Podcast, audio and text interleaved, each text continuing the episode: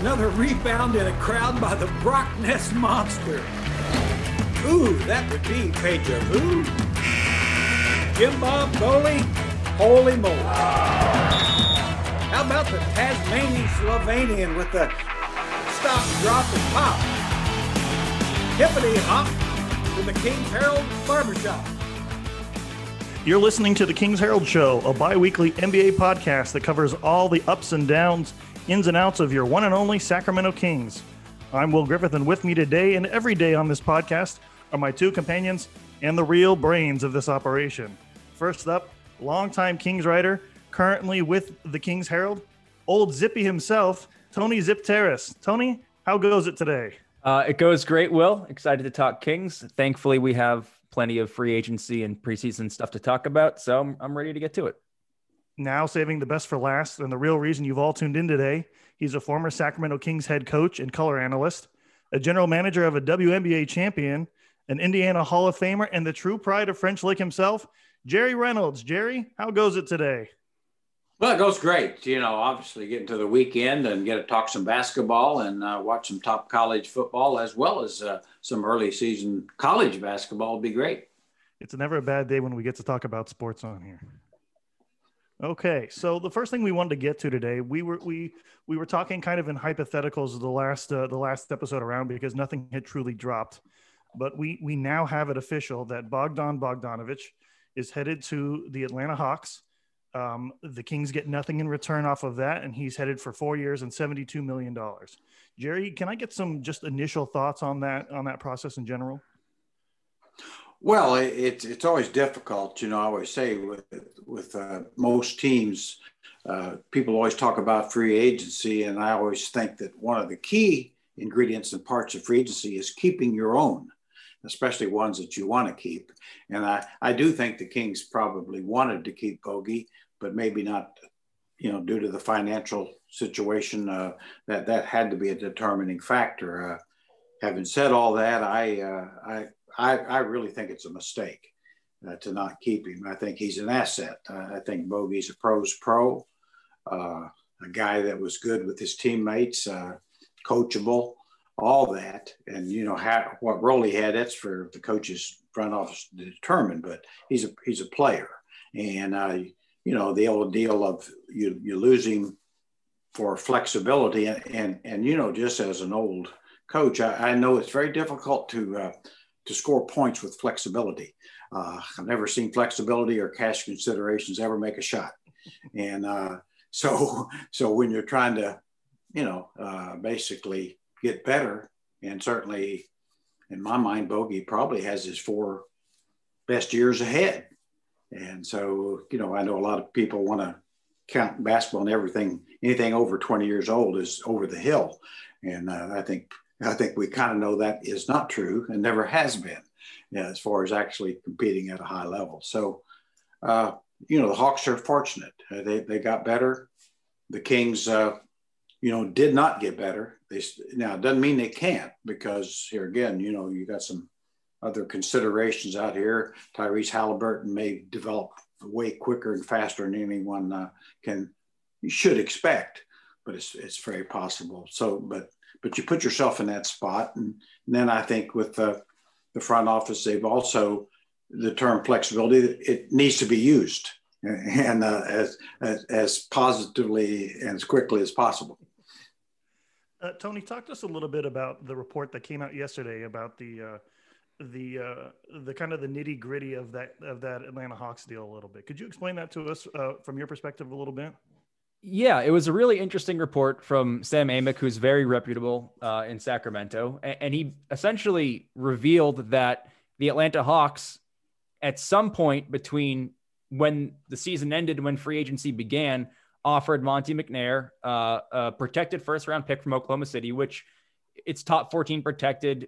Oklahoma City is is kind of overtly tanking at this point, in which case that pick turns into two second rounders the next year. So we're really talking about two second round picks here. So it's not as if it was a, a huge asset loss for the Kings, but uh, the report, as Amick put it, was that the Hawks were worried the Kings were going to match because they had recently offered him this protected first round pick and they turned it down.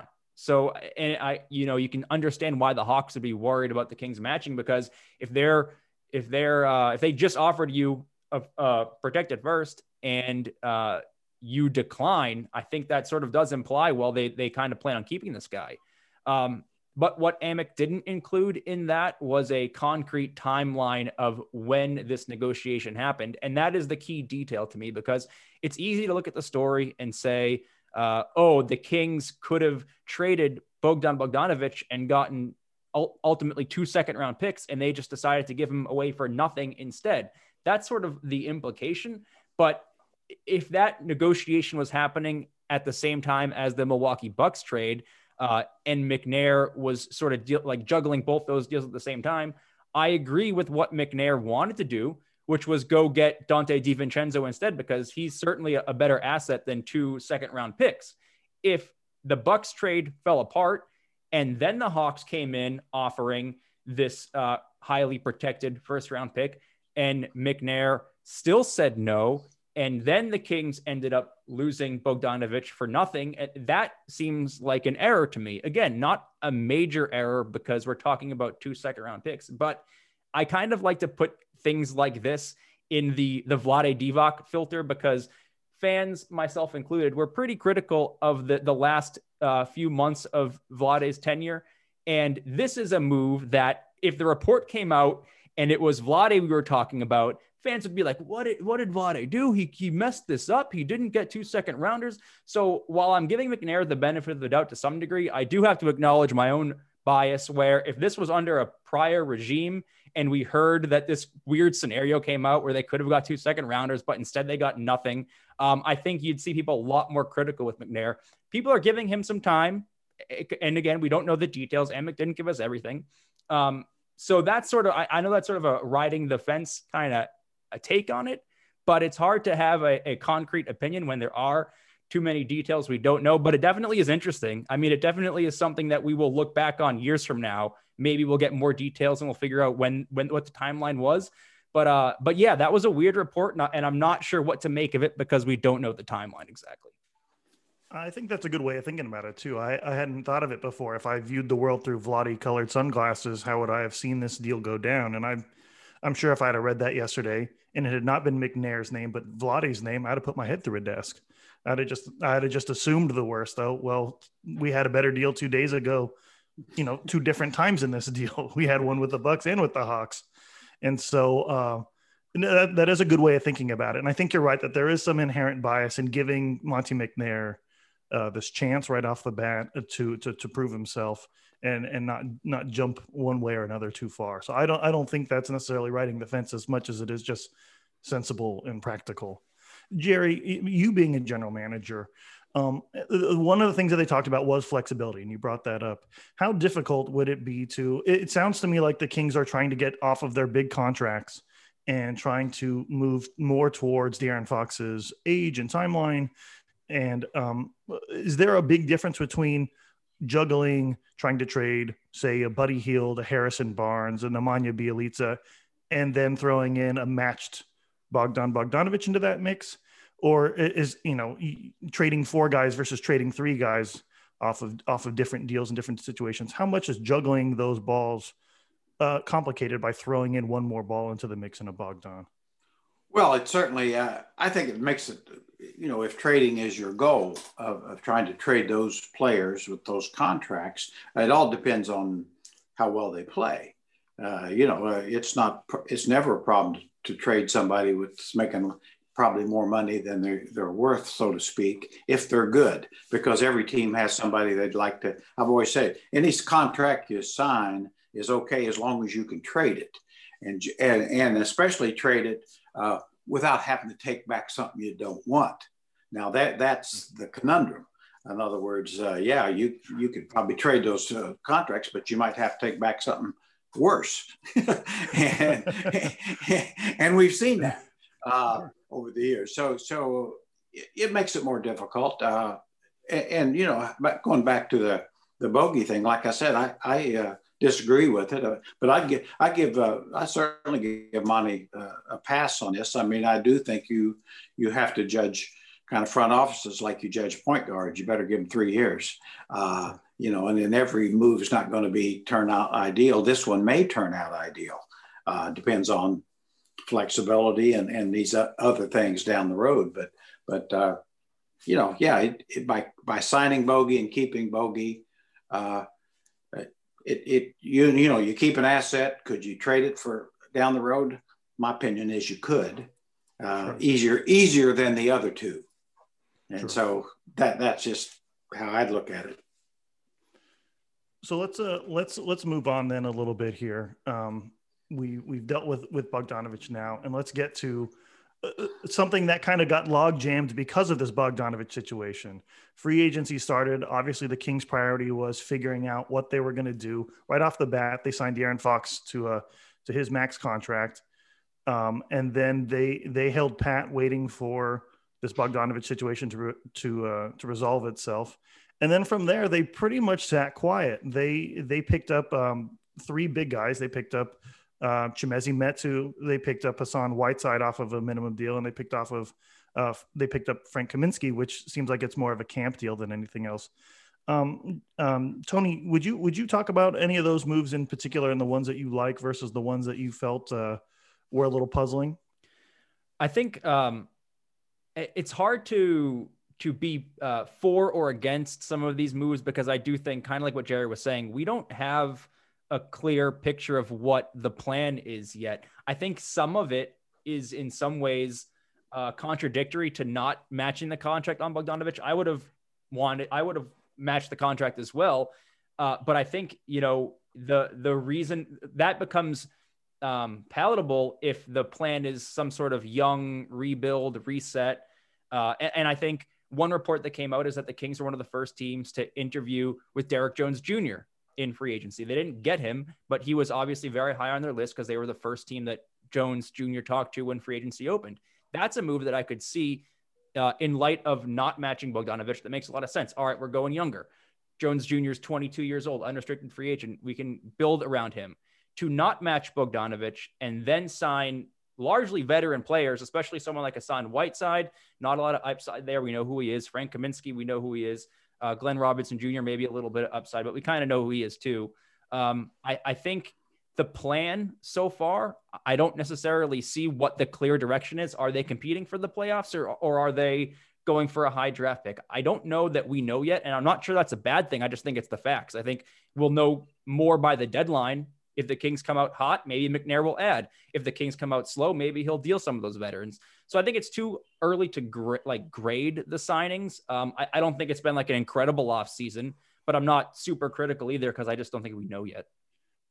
I think the biggest thing there is that they didn't really add money to the pot here. That's true. You know, every yep. single one of these guys has been added for some sort of minimum deal, some sort of uh, camp deal, some sort. And so, and, I mean, I, I, I know that there was a lot of people that we, I mean, we all called for, okay, let's give this guy a chance. Let's see, let's, let's get behind the general manager and, and see what direction he wants to go in. And right now, I think the direction is don't spend a lot of money. You know, I, I, I, that's not necessarily an ownership thing as much as keeping cap flexibility, you know, whichever one of those is the decree. It seems like, okay, let's get some, some cheap talent here. Uh, I mean, Hassan Whiteside did put up, you know, raw numbers, you know, they're, they're kind of empty at times, but they are, they are raw numbers, you know, fifteen, thirteen and three blocks. He is a premier shot blocker in the N B A, and they got him for a minimum deal. That's not a bad move in, in, in a vacuum. Um, Jerry, what, what were your thoughts on these moves? Did you have anything there that you were thinking about? Well, no, I, I pretty much agree with what Tony was saying. I mean, I certainly don't think there's anything there that should uh, concern you. Obviously they're players. There's a reason that they were available for minimum deals, mm-hmm. uh, and you're not risking very much. I mean, having said that, I, I, uh, you know, with Hassan Whiteside, I mean, if if in fact there's he decides to really play, uh, he's good.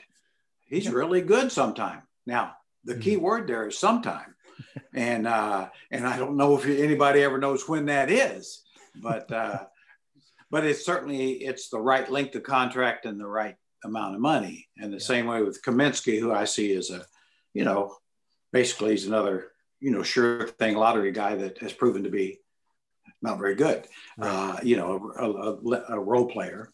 uh, basically a role player. He is a highly, he is skilled for a seven footer, you know, plays like a six, five guy that's seven foot, but, but, uh, you know, they, they could, might find a role depending on, on uh, how they want to play. So again, no risks involved. And, you know, as you pointed out, I mean, Glenn Robinson, I, I think he's pretty much like the other guys. You know what, who he is and what he is. He's, he's a guy who can make shots, and you can put him in games. And if you count on him for big minutes, you're probably going to be disappointed for any length of time. Uh, so, I mean, that's a reality. I mean, he, is he going to take minutes from Harrison Barnes or something? Well, no, no. I mean, if he does, uh, you're, you're in worse shape than we thought. Uh, so, so, uh, but, but I, I, in fairness to Monte, I think they're all, you know, hey, uh, why not take a flyer on Hassan Whiteside? Uh, I mean, me personally, uh, I would have loved to see him keep Alex Lynn. Uh, Yeah, I, I, th- I thought I thought honestly, and he's not near as talented as Whiteside, but he he seemed to me played tough and hard uh, every night in, in in the minutes he got, and had an impact in every game that he was in. And I thought, just you know, he's young too, and sure. uh, you know, a, a young, tough, uh, improving big man who was a high draft pick who shouldn't have been that high. But it's but it's since proven to be pretty darn good, you know, in, in in a specific role. So so that's just my thing. I mean, but it, it's you know you're talking backups, backups for backups. So it, it's and, and like I say, the contract for Whiteside is is great, and and it might be, and I say might, you might be catching lightning in a bottle to where the world is settled in on the sun. Uh, so where he knows that, I, hey, I've got to, if I want another contract, I'm going to have to bring my A game a little more regular. Sure. Were either of you guys surprised at the money that was handed out this offseason? Obviously, we're in a pandemic. We were in a situation where teams were playing in a bubble and, and, and begging the league for money or finding ways to get fans into the stands, it seems like. And, and yet when it came time for for time to hand out the money, they seem to be doling out a lot of money and a lot of money to guys that are more super role players. You know, I think of like a Davis Bertans who, who's going to be making four years, eighty million dollars. Uh, there was a lot of centers that did get, get paid, and most of them by the Detroit Pistons.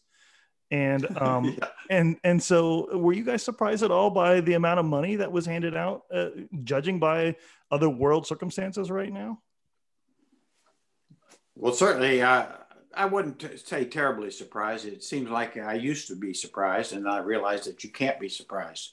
Uh, you know, with what teams will do, it's uh, whether it's overpaying their own free agents or, or overpaying to get somebody else's type thing. And but you know, I, I, I would agree. I, I think I would have been a little more concerned if I were an owner. I, I'm just confident that you know there's there's some storm clouds on the front here. Uh, sure. You know, with future T V deals, uh, when can you get butts in the seat? Uh, a lot of franchises simply are losing a lot of money. And of course, that will be reflected back on the players at some point. Uh, so, so am I surprised? No, uh, uh, but I think I think there'll be a little hell to pay uh, down the road. Sure. Tony, what do you think? Uh, I wasn't surprised because I feel like this happens every year where we look at the teams that have cap space and everyone goes like, oh, there's no money. Like there's going to be some bargain contracts, but teams find money and they pay guys a lot of money. Um, I guess the only thing that surprised me was that, you know, I'm a crazy person. Like I guess anyone that follows the Kings are. So I'm always projecting what Kings free agents are going to get. And I put it in my mind, like, all right, before free agency opened, what would be an overpay for Bogdanovic? And I was thinking, twenty million would be the, the imaginary cutoff where I'd go, that's a lot. I was a little surprised that he only, and I use that, you know, in quotes because it's still a lot of money, got eighteen million. Not that I think he's worth more than that, but when you see, like you said, Bertans gets twenty million per and Joe Harris gets about the same amount. And I think Joe Harris is really good. I think Bogdanovic has a more, uh, a, a wider range skill set, where those guys might be a little bit more limited as shooters. Bowie can shoot at a very high percentage. And I think Jerry said it last week, his percentage on the Bucks or a team where he doesn't have to handle will probably go up into the forties like Bertans and Harris, but he has a lot of other duties. He can handle the ball. He can pass the ball. So that's a player that I would have uh, you know, given that Danilo Gallinari twenty million or the Davis Bertans twenty million, he only got eighteen. And I think that's the part that stings about the Kings not matching is I do think if there was any bargain, not that eighteen million is a bargain for Bowie, but I think that's a very palatable contract in today's N B A versus the contracts that we saw get handed out in free agency outside of him. Was there a deal for you guys that, um, that either surprised you uh, in free agency or, or um, in, in good or bad? Was there, was there a single deal that stuck out into your mind that you went, oh, that's a, that's a good contract, or, ooh, that's, that's, that one's going to be the one that hurts here in a couple of years. That's going to be the backbreaker for some team three or four years from now. Well, you know, I, I like the, obviously I like the, and I hate to say this, uh, the Lakers, you know, getting Montrezl Harrell. Uh, I mean, that guy, that guy is, uh, you know, will fit very well there, I think, because he, he, you know, whatever role he's put in, he's going to produce big numbers very productively. And I, I hated that, by the way, but, but I thought that was a, a terrific uh, signing on their part, uh, just off the top. Uh, uh, You know, I mean, obviously there's, I think you look around the league and, uh, you know, certainly some, a lot of rumored trades I thought uh, would, would be made that weren't, you know, and, and I think that, you know, still may happen uh, later on, but yeah, haven't really thought a lot about the, any of them just jumping out at you. I mean, honestly, I, I, I was probably the, the ones that surprised me the most was a little bit like what Tony is talking about, uh, you know, the, probably the overpay on Bertans and, and Harrison. I like both of them too, but I, I certainly think Bogdanovic is a better basketball player than either one of them. And, mm-hmm. and, and, and, and I think will prove to be, uh, you know, to have a, a more, get, more role and more valuable role on good teams uh, at some point. Tony, did you have anybody?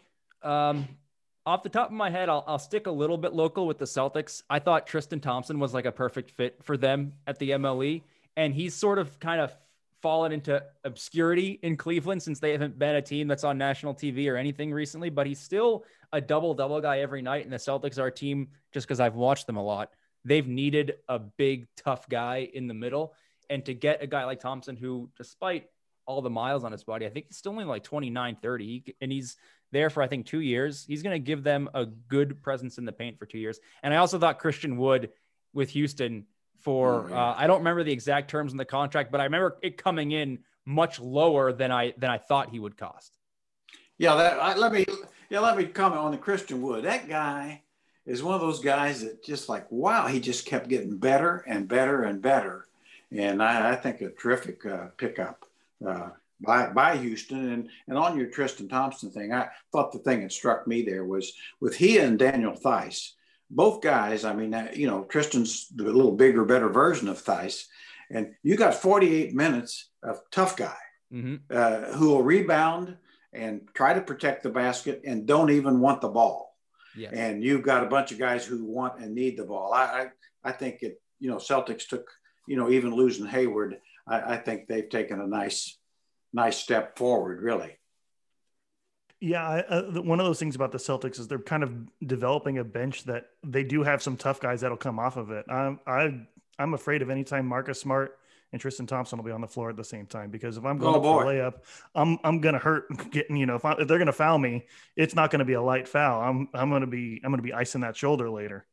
Yeah, yeah, Marcus Marcus Smart reminds me of the old Larry Bird story about. Uh, uh, Ron Artest, you know, when we traded for Ron, I, I know I'm getting off the subject here, but it just, it was one of those deals where I'd called Larry and uh, Jeff wanted me to find out information from Larry about Ron, and, and we'd give honest information about Peja to, to Larry, which, which we did, you know, I mean, we're going, I'm not going to lie to Larry, and he, he's never lied to me, but, but he was saying, yeah, let me tell you about Ron. He said, uh, I'll say this right now. He said, uh, half the guys in the league are scared of him, and the other half ought to be. And, and, and, and, and that's, and that's exactly Marcus Smart. Half the guys in the league are scared of that guy, and the other half ought to be. What do you think of uh, the Ron Artest era, Jerry? I feel like there's gotta be some, I mean, I thought I loved watching him with the Kings. I thought he was very, I mean, the Kings won that trade clearly in my opinion, but also I was kind of sad to see him go. Like, I was obviously a little cautious going into that trade because he was coming right off the suspension, but he came here. He seemed like he was having a great time, and he was, he was great. You know, he, he, he was great with his teammates, you know, and, and that is another thing that Larry mentioned. He said, you know, he, he, his young teammates will love him, you know, the Garcias, Kevin Martin. And that yeah. was true. That exactly happened. And, uh, you know, and he, and he said, you know, he, he's a, he's a, he's a terrific player. He said, uh, you know, the problems are very simple with Ron. He said, you know, he's, he's, he'll try to do what you ask. I uh, said, you can have a nice conversation. He'll agree with everything. And the minute he walks out the door, it he's forgotten. Uh, you know, I said, it's like dealing with the twelve-year-old where you have a heart-to-heart. And then it's, he said, but, but you know, you can't help but like him. He said, yeah. and, and that's the way I found him, very likable. And, and obviously a gifted player, mm-hmm. a very gifted player, you know, and, uh, but, you know, he, you know, his, his uh, downside was obvious, you know, I mean, mentally, Uh, he, he couldn't stay focused consistently, and probably, you know, he had almost Hall of Fame talent, yeah. uh, but, but, you know, and, and that's part of it. Uh, it's fair. You know, if you can't stay focused and you can't stay hitched up and be a hundred percent coachable, then that's what happens. Ron Artest was one of the few guys that I saw go to the Lakers, and I was okay with it. There's very few players that the Kings have ever had that they, you know, there there seems to be a pipeline that later on in their careers, uh, these Kings players will end up going to the Lakers. But Ron Artest was one. When he won a championship with L A, I was pissed that L A won, but all I could think was like, okay, well, Ron Ron got what what he yeah. deserved on that one. Yeah. yeah. Yeah, I don't know. He he became so likable. I don't know what changed in him, or maybe it was just the perception in Indiana was off. I mean, obviously the, the malice in the palace had a lot to do with his narrative before he got to Sacramento, but it's it is crazy how likable he became uh, for everyone. Like, I don't know anyone who doesn't like Ron Artest now. He's like he's kind of a he was a fun guy from Sacramento on, honestly. Yeah, you know, his reputation even before that. I, I, I think uh, with the Bulls, because I remember talk, had talks with Jerry Krause, and you know, but I think he was well liked. Oh, yeah. uh, certainly, you know, well liked by teammates. Mm-hmm. Uh, he was a little difficult. I mean, I don't think he was ever viewed as uncoachable, but he was difficult with coaches because he just couldn't uh, focus and, and would forget. You know, would just lose his cool and things like that. But but. Uh, But for the most part, I'm not going back to Saint John's. You know, I mean, he it was a case where you can't find anybody that didn't like him hardly. Let's talk about trades so far. There's just one trade I want to talk about. Somebody who's kind of unlikable, but teammates seem to love him, and that's uh, that's Russell Westbrook, and he was traded earlier this week for um, for John Wall on a swap with the Washington Wizards. Jerry, do you have any opinions on that trade at all? It, it's kind of a it's kind of a weird trade. It's two big contracts being flip flop for one another, and players that are fairly similar other than injury history. Uh, do you have any opinions on that?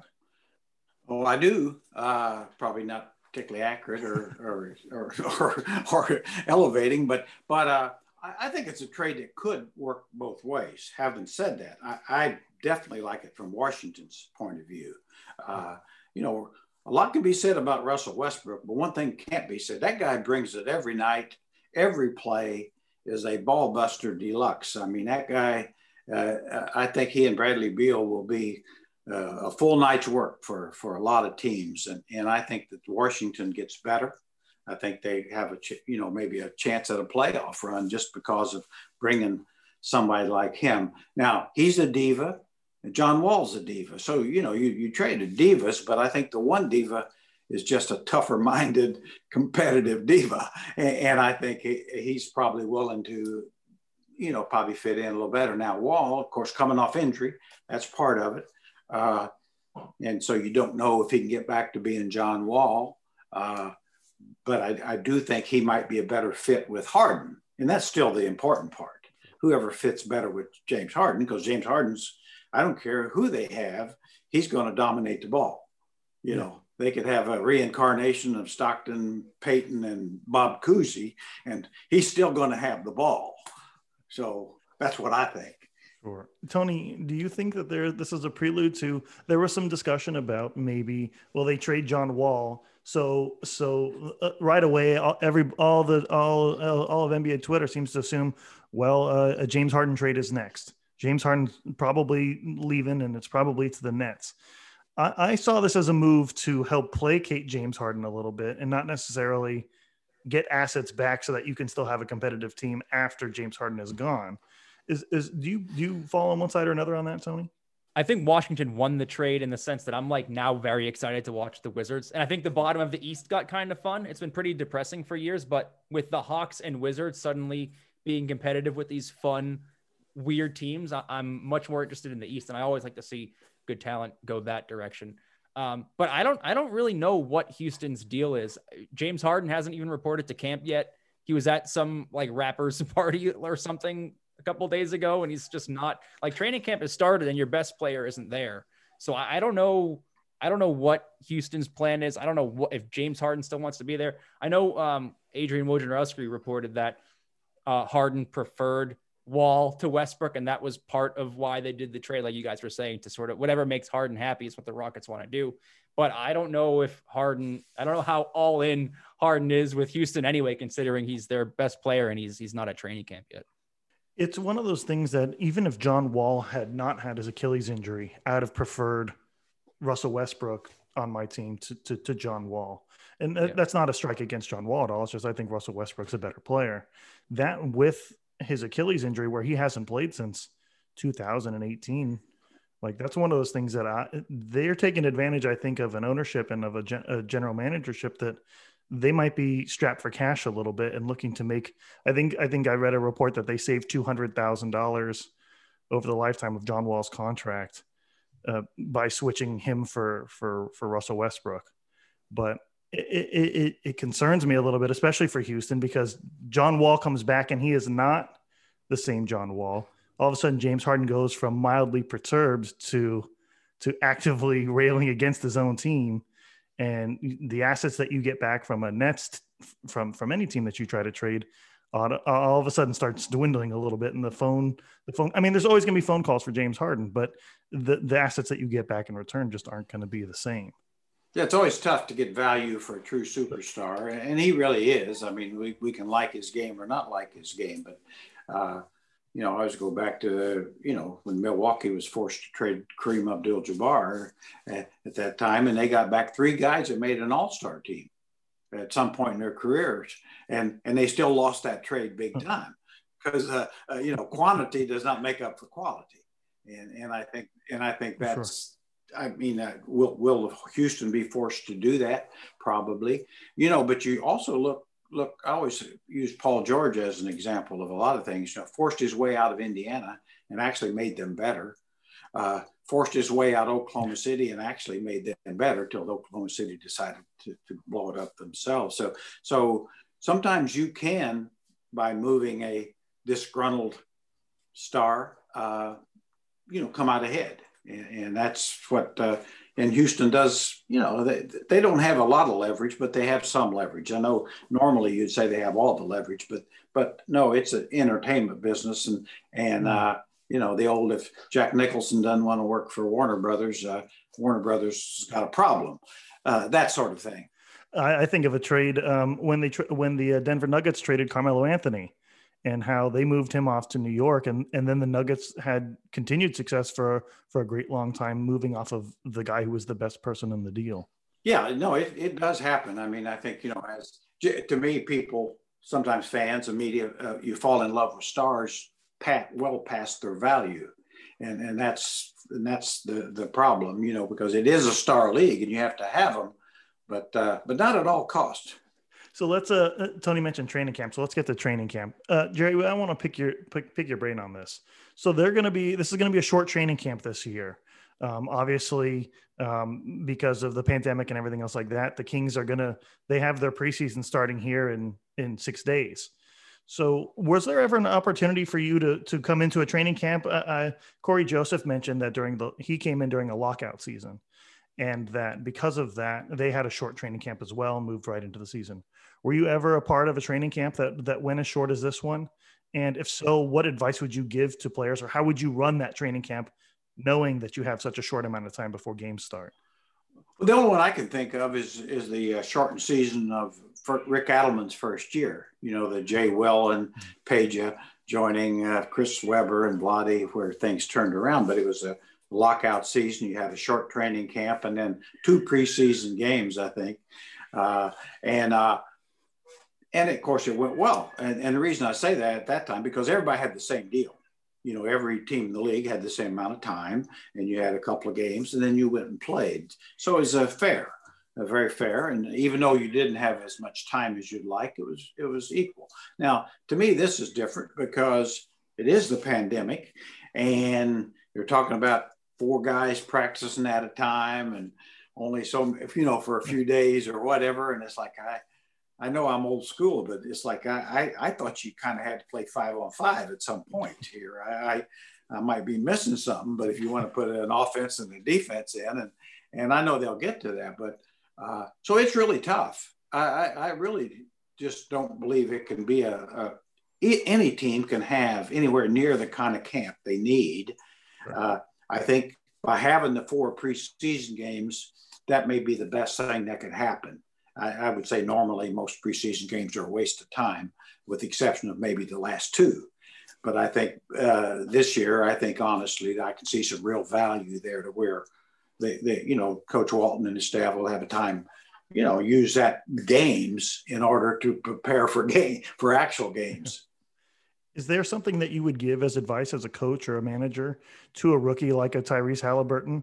Um, knowing that there's going to be a short camp, is there anything you'd want them to maybe emphasize or or not worry about when when uh, when they come into camp like this?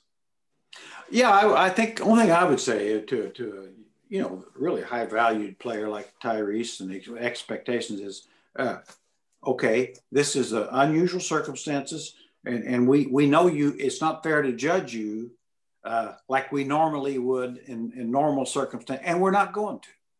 Uh, you just come in and, and get better and work to get better, be coachable and figure out how to how to adjust to the league, because you will have to adjust to the league. They don't adjust to you. Is is there an emphasis on what you would place on on uh, as a team? Would you would you be more willing to, especially with Luke Walton? We've jettisoned some of these important players like a Bogdanovic and whatnot, and you're bringing in new guys, especially big guys, and like a Hassan Whiteside. Is this something where you're, you would try to lean on your defense early on in the season and implement uh, defense first? Or is this something where you're trying to to get your offense going because you know that's kind of, you know, you, you got to score points to win the game? Where, where would you lean in terms of of pushing the team towards? Would you be focusing, you know, a certain percentage on offenses versus defense, or would you just kind of split it down the middle and hope that by the time the season starts, they get enough of both of those to to be successful? Yeah, that's a great question. I, I honestly think it, it – obviously this team has been very poor defensively. We, we those of us that have two eyeballs have spotted that. And uh, But but I, I honestly think you're going to have to focus more on offense, because offense is patience, poise, timing, all those things. Where, where defense, it's, it's, it's basically hustle, scrap, determination, uh you know, I'm, you know, taking things personal. Well, you should have that right away. You can, you can, it, to me, it's a little easier to, to start with a lot of effort and scheme from there.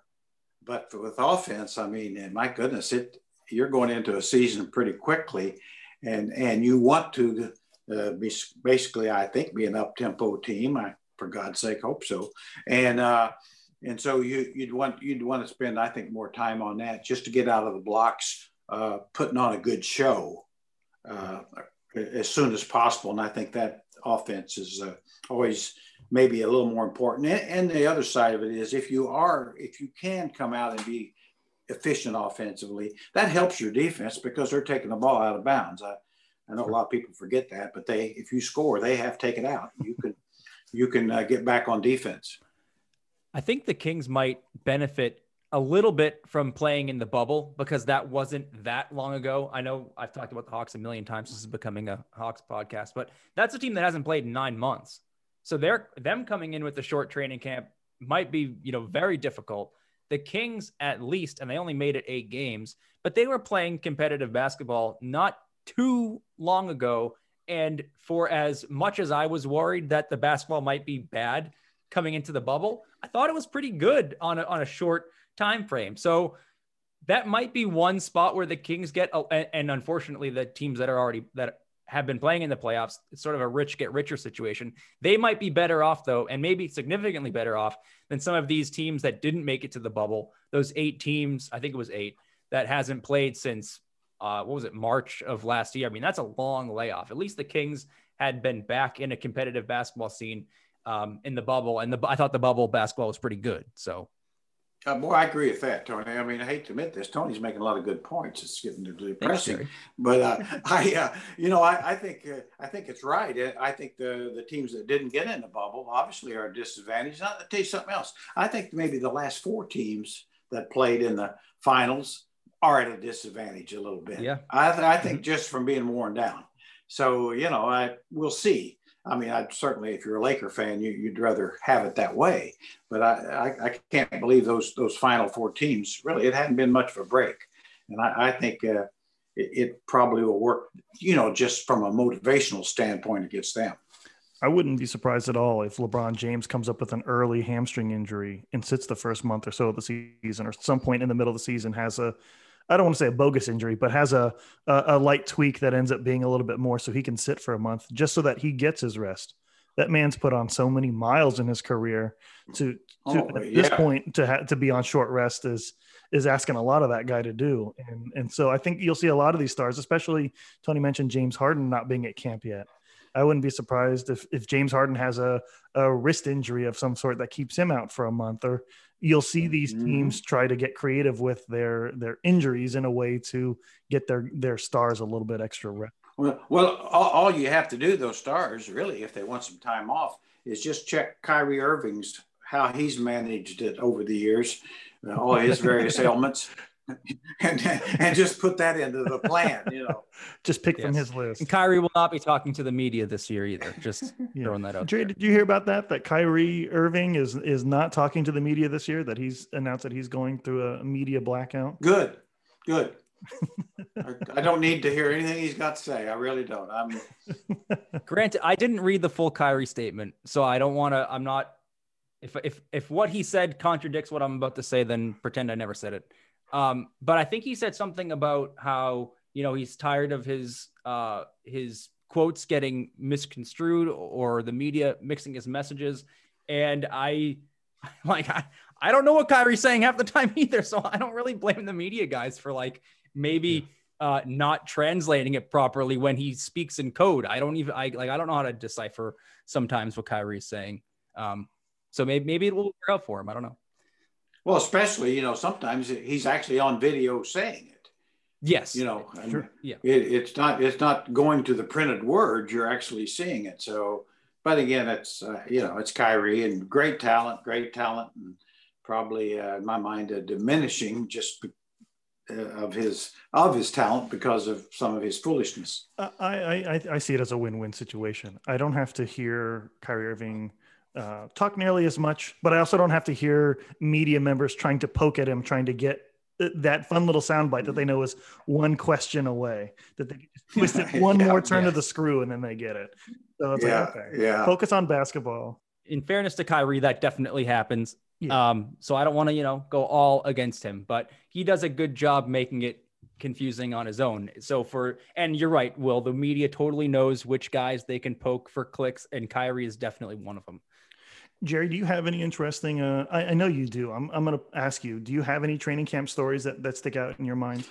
Well, the the one that, well, there's two probably, and I, and I, I alluded to it earlier, the uh, uh, the lockout season shortened when the Kings brought in Jay Will and, and Peja and, and Vlade and, and C-Web, and everybody remembers that C-Web didn't want to be there. You know, was talking about holding out and all that. And the team had to practice down the convention center, I think at that time, uh, downtown, which is interesting. It worked fine. Uh, but, you know, the basket's still ten foot high and, and, and, and everything. And, uh, but, but I always re- remembered because of the Webber hullabaloo and, and, you know, he brought a lot of it on himself, there's no doubt. But, but, you know, once he got there, and I mean, with Jay Will and Vlade and those guys, they were so much fun to play with. And it happened right away. And you could just see it. You know, it's like C-Web, kind of those early practices, you can see, I don't, you know, kind of feel sorry for himself. And pouting a little bit. And then pretty soon, you know, you can say, damn, this is really fun. You know, I mean, you know, just so much stuff happening. And so, so that one, uh, certainly I always remember that from a positive. And then just being in the league, my first year as an assistant coach, we, we had camp in, uh, in, uh, in uh, Yuba City, uh, California. And we had like three weeks of it, two a days for almost all, mm-hmm. oh, yeah. And back in those days. And it's like, so I remember that just being, my God, is this ever going to end? And, you know, and I was uh, happy to be in the league, but I was thinking, my God, this is just awful, you know. And, and Phil Johnson, the head coach, was a heck of a coach. And he worked them hard, but we had veterans that, you know, that that was, you know, that's what people did then. They they practiced sure. twice a day for weeks. So anyway. So the offense and defense were set by the time the season started then, I'm yes, assuming here. Yeah, pretty much. Pretty much. Jerry, uh, you, you reminded me of something that I kind of wanted to ask anyways, and it kind of fits in the training camp thing. Um, you talked about a good Kings team where you could tell right away that you thought they might have something. We've on, we're on year, I think, fourteen of, of no playoffs. Was there a year in that frame where you thought the Kings had a really strong training camp and the coaching staff was talking as if everything was great and the players had a lot of energy, and you thought that this was going to be the team to break the playoff drought based on the sort of preseason hype in training camp? Or has it just been, we know it's not going to work out from the beginning? Yeah, yeah, I can't say that. No, I, I can't say any of them really turned out better than I thought. You know, I mean, the, I, I, yeah. I would say the the year that uh, the Kings, first year of Brian Grant as a rookie, and Michael Smith, and they had, I think, uh, of course, Mitch and Olden Polynes, that team really what came close, won thirty-nine games or something, but didn't make the playoffs. But coming out of camp, I, I thought I thought that team really did have a chance just because it was so physical. Now the next year they did did make it, but but uh, you know, you saw some, you know, something with the with the rookies, and and like say with Mitch, you, you had some boy some tough guys, and uh, and so I, I thought that team, you know, came close to really surprising the league, and early in the year they they did it it just couldn't quite uh, pull it together. So so that was a, a you know real surprise, and then, of course the the, the year after. Well, last year to me was probably one of the more disappointing ones because uh, you really, really, yeah. honestly, in, in years, because you had reason to expect a good team, sure. and it just come right out of the blocks and was blah, you know, it just was, yeah. and uh, so it just really set the tone terribly. So those are, I mean, there's been so many ups and downs through the years, but those things do kind of, you know, strike strike you, and, and you remember them, and, and like I say, I always remember the. the Peja Jay Will editions, especially Jay Will. I've always said I, I was lucky enough to, as a college coach, work part-time as a as a volunteer and stuff with Cotton Fitzsimmons with Atlanta Hawks when I was coaching in Georgia. And I worked with Pete Maravich a little bit, or at least, you know, I was helping out. And and he, he every day, he just did stuff that just took your breath. You just couldn't, like, my God, this guy is is, you know, he was decades ahead of his time, really. And then Jay Will was like, not as good as Pete, but ball handling wise, he was better. You know, I mean, he did everything yeah. Pete could do wow. faster. And and so it was so much fun. So I, you know, it's just one of those things that, that as an old fart, even as I was then, it's like, man, I, I couldn't wait to watch practice because goofy Jay Will do something, make a play that, you know, you just said, that's not possible kind of stuff. So. Yeah. Let's uh let's let's talk a little bit about preseason real quick here. The Kings have two games um, starting. So this starts Friday the the eleventh of December. So we're talking about next Friday. We're we're going to be watching Kings basketball in some form or another. They got two games against the Trailblazers Friday and Sunday, and then they play the Warriors twice as well. Jerry, when when you um when you go into a season like this, when you go into a preseason like this. Is, is there anything Kings fans should be looking for in terms of whether or not this is going to go poorly or going well? Is there any inside baseball that you can go, oh, if you see this, uh, then then you know that the Kings are going to at least be competitive? Or if you you see this, oh, well, you might want to turn it off and, and, and go watch a movie. Well, well be really careful, I, I would say, because certainly the first two preseason games don't don't attach anything. Uh, don't make any determinations would be what I'd say. And and overall, I'd say in preseason, that's normally the thing. I, I think you want to, uh, if you're a fan, you want to see, see, hopefully the fourth game, you see a better looking team than you saw the first game, regardless of the outcome. But I've always said uh, uh, one of the worst teams the Kings ever had, I think, was five and two in the preseason, end up winning twenty some games, and one of the and one of the best was uh, three and five or something. You know, one of the, so so you know it, it is a preseason. It, it is meaningless, but uh, kind of look for I think look for big picture things. Uh, you know, what does Tyrese Haliburton look like? Had, does uh, does it seem like the they've got a rotation established by the time they come out of camp? Things like that. Uh, oh, and just just. Were they fun to watch? You know, I mean, I, I think that's that's as simple as I can make it. But I, I think if, you know, you you would like to see by the end of preseason, say, hey, you know what? I might I might enjoy this bunch. And, and sometimes I've seen where, holy crap, we got to watch that eighty-two of these. Orion Green is the starting point guard is the one I remember right away. That's the guy handled the ball for thirty yeah. minutes. Thankfully, I think that was the year Baino came in. Not yeah. to mention Baino again, but yeah, no, yeah. we we love Baino, but but okay. So Tony, this is uh we're we're leading up now to uh to the Patreon question of the day. Uh, so why don't you go ahead and take that away? Sure. Um, for any first-time listeners, every week or every you know every time we record, we ask uh, Jerry a question from our patrons, and then once a month we drop a uh, patron Q and A where we take all the questions that didn't get used on the show and put them all together uh, in a little bonus podcast. We put one out, I think, last week. So um, this week the question is from Kevin L. And I thought this was a nice question because it is not about basketball, which speaks to, I think, what's fun about the Q and A is that it, sort of nothing is off limits. You can ask Jerry uh, literally anything. So the question is, Jerry, um, have you seen the movie Lady Bird, which is set in Sacramento and directed by a Sacramento native? Uh, and if so, what did you think of it? There's a small Sacramento uh, shout out in the movie. That question was from Kevin L. I did see the movie and I really did enjoy it. And certainly it was really fun seeing the different parts of the city. You know, uh, even though I'm a Rosevillian, I'm familiar I, I, you know, familiar with that part of the city. In fact, we we lived uh, down on Eastern in Fair Oaks when my son went to Rio Americana when we first moved to, to this area for a few years before becoming Rosevillians, not not reptilians, Rosevillians. But uh, so so yeah, it was neat. I, I thought, you know, obviously she's a gifted filmmaker, and uh, I thought should have had a good response, and it did. Jerry, do you know if you could spell Greta Gerwig's name right right off the bat? G R E T A, I know that. And then uh, G- I think G H E R I G.